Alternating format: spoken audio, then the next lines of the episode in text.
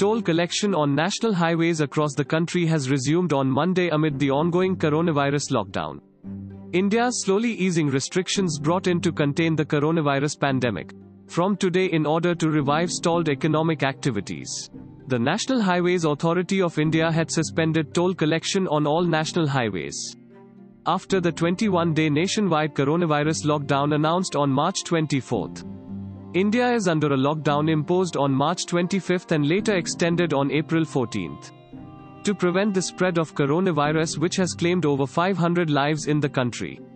Thanks for listening to the latest news Suno. Be sure to visit latestnewsuno.com to join the conversation, access the show notes, and discover our fantastic bonus content. Subscribe to our podcast on Spotify, iTunes or Google Podcast. अब news सुनो बस 60 second में